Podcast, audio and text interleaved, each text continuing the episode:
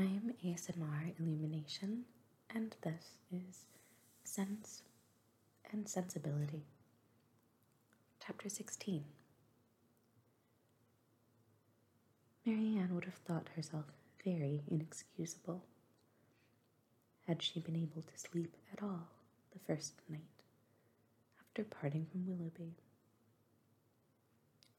She would have been ashamed to look her family in the face the next morning had she not risen from her bed in more need of repose than when she lay down in it. But the feelings which made such composure a disgrace left her in no danger of incurring it. She was awake the whole night, and she wept the greatest part of it.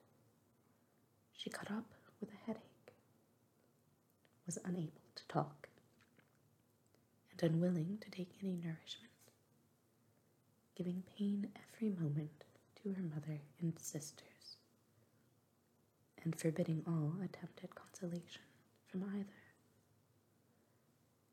Her sensibility was potent enough.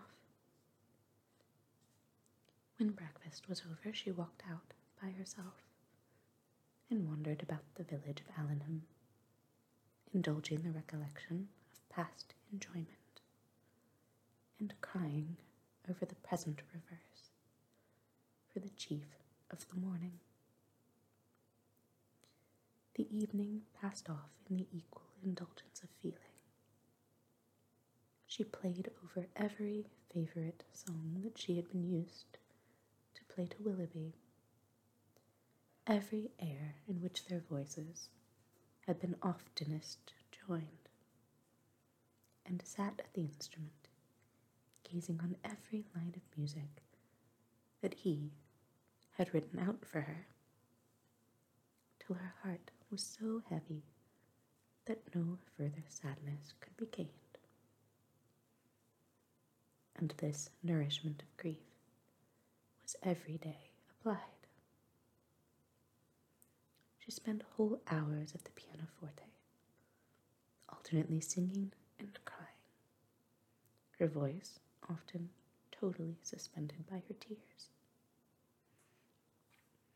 In books, too, as well as in music, she courted the misery which a contrast between the past and present was certain of giving.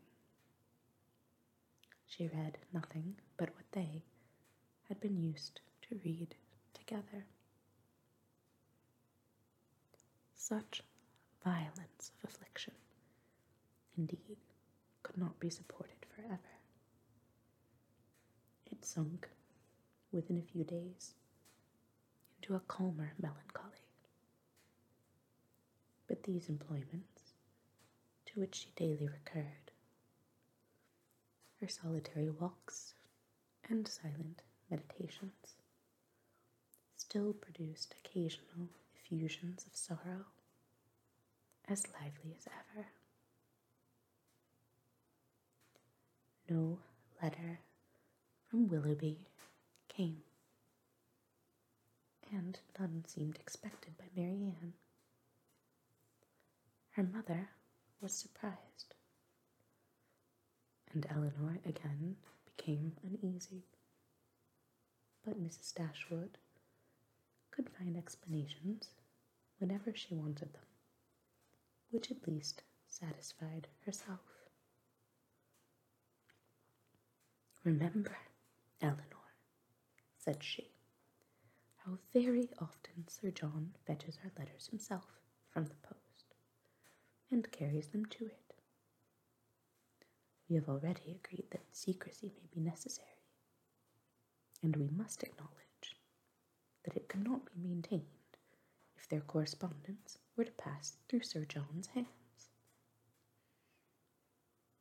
Elinor could not deny the truth of this and she tried to find in it a motive sufficient for their silence.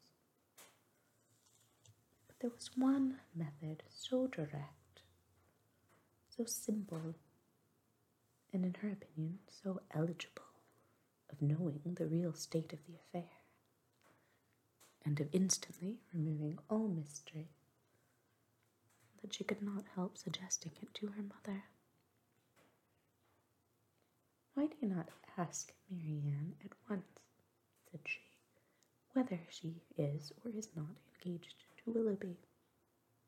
From you, her mother, and so kind, so indulgent a mother, the question cannot give offence. It would be the natural result of your affection for her. She used to be all unreserved, and to you more especially. I would not ask such a question for the world. Supposing it possible that they are not engaged, what distress would not such an inquiry inflict? At any rate, it would be most ungenerous. I should never deserve her confidence again. After forcing from her a confession of what is meant at present to be unacknowledged to anyone. I know Marianne's heart. I know that she dearly loves me, and that I shall not be the last to whom the affair is made known when circumstances make the revealment of it eligible.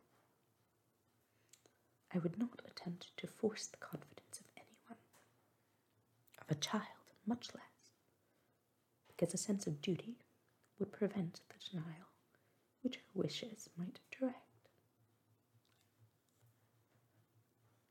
Elinor thought this generosity overstrained, considering her sister's youth, and urged the matter farther, vain.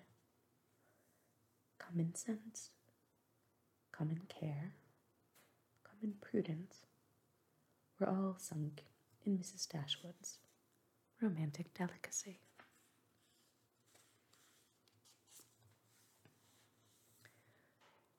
It was several days before Willoughby's name was mentioned before Marianne by any of her family.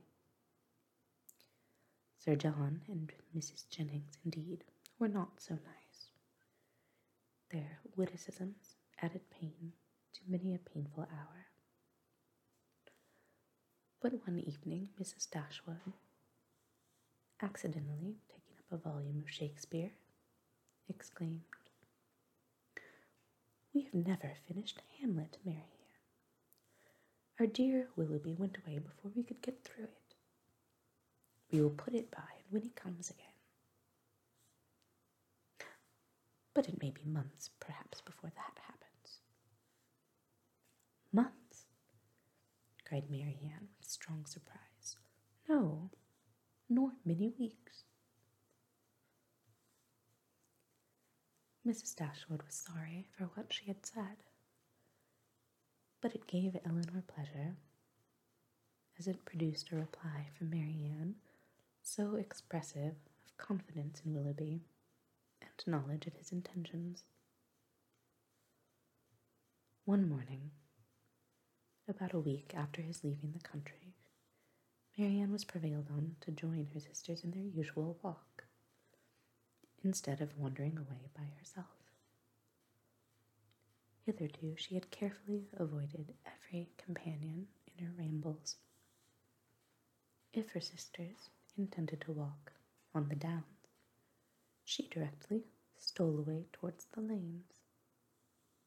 If they talked of the valley, she was as speedy in climbing the hills, and could never be found when the others set off but at length she was secured by the exertions of Elinor, who greatly disapproved such continual seclusion.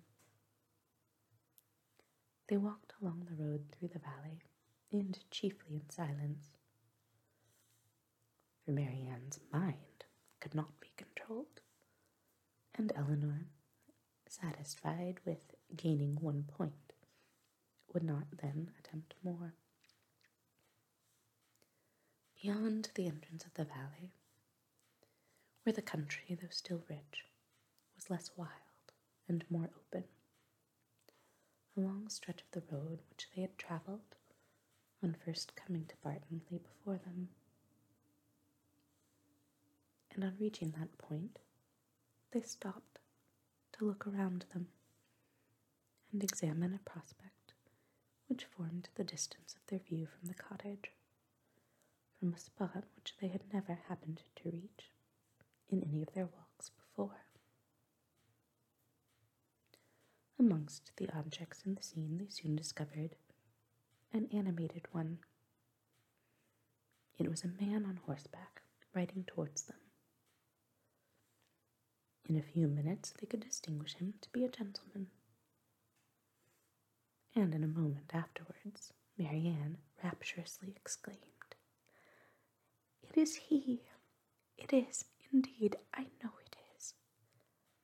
And was hastening to meet him when Elinor cried out, Indeed, Marianne, I think you are mistaken. It is not Willoughby. The person is not tall enough for him and has not his air. He has, he has, cried Marianne. I am sure he has. His air, his coat, his horse. I knew how soon he would. She walked eagerly on as she spoke. And Elinor, to screen Marianne from particularity,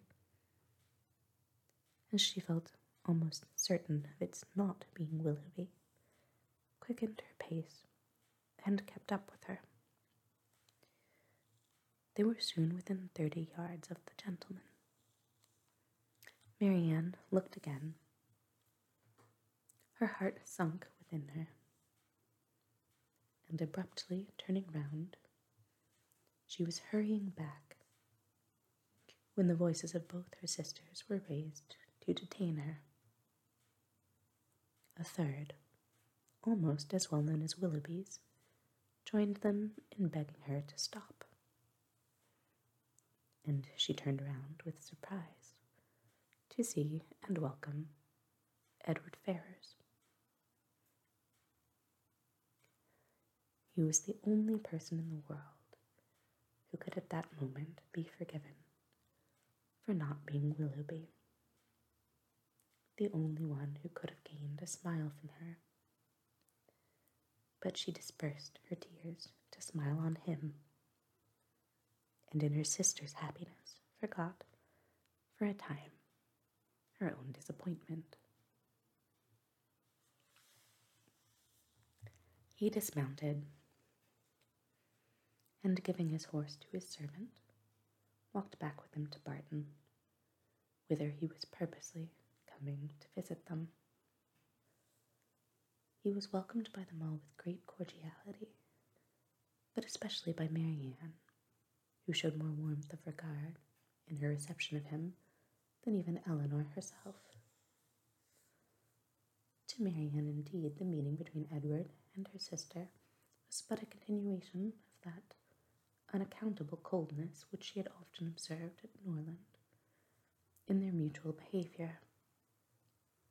On Edward's side, more particularly, there was a deficiency of all that a lover ought to look and say on such an occasion. He was confused, seemed scarcely sensible of pleasure in seeing them, looked neither rapturous nor gay, said little but what was forced from him by questions, and distinguished Elinor by no mark of affection. Marianne saw and listened with increasing surprise. She began almost to feel a dislike of Edward, and it ended, as every feeling must end with her, by carrying back her thoughts to Willoughby whose manners formed a contrast sufficiently striking to those of his brother elect. After a short silence, which succeeded the first surprise and inquiries of meeting, Marianne asked Edward if he came directly from London. No, he had been in Devonshire a fortnight. A fortnight, she repeated surprised at his being so long in the same country with Elinor, without seeing her before. He looked rather distressed as he added that he had been staying with some friends near Plymouth. Have you been lately in Sussex? said Elinor. I was at Norland about a month ago. And how does dear, dear Norland look? cried Marianne. Dear, dear Norland, said Elinor, probably looks much as it always does at this time of year. The woods and walks thickly covered with dead leaves. Oh, cried Marianne, with what transporting sensations have I formerly seen them fall?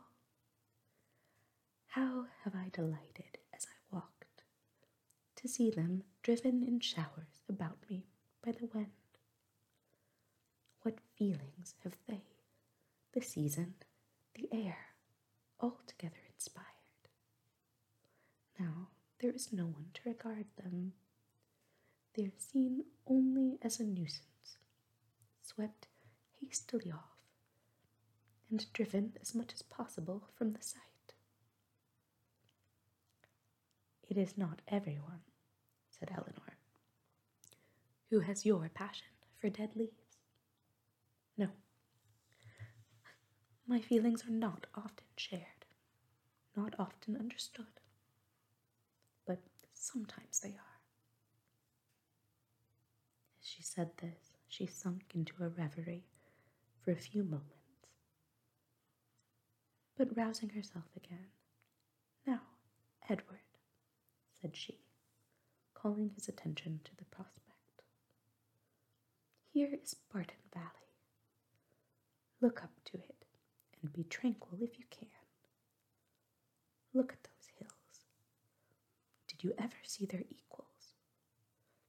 To the left is Barton Park, amongst those woods and plantations. You may see one end of the house. And there, beneath that farthest hill, which rises with such grandeur, is our cottage. It is a beautiful country, he replied, but these bottoms must be dirty in winter. How can you think of dirt with such objects before you? Because, replied he, smiling, among the rest of the objects before me, I see a very dirty lane. How strange, said Marianne to herself as she walked on. Have you an agreeable neighborhood here? Are the Middletons pleasant people? No, not at all, answered Marianne. We could not be more unfortunately situated. Marianne, cried her sister, how can you say so? How can you be so unjust? They are a very respectable family, Mr. Ferrars, and towards us have behaved in the friendliest manner. Have you forgot, Marianne, how many pleasant days we have owed to them? No, said Marianne in a low voice, nor how many painful moments. Elinor took no notice of this, and directing her attention to their visitor, endeavored to support something like discourse with him by talking of their present residence, its conveniences, etc., extorting from him occasional questions and remarks. His coldness and reserve mortified her severely. She was vexed and half angry,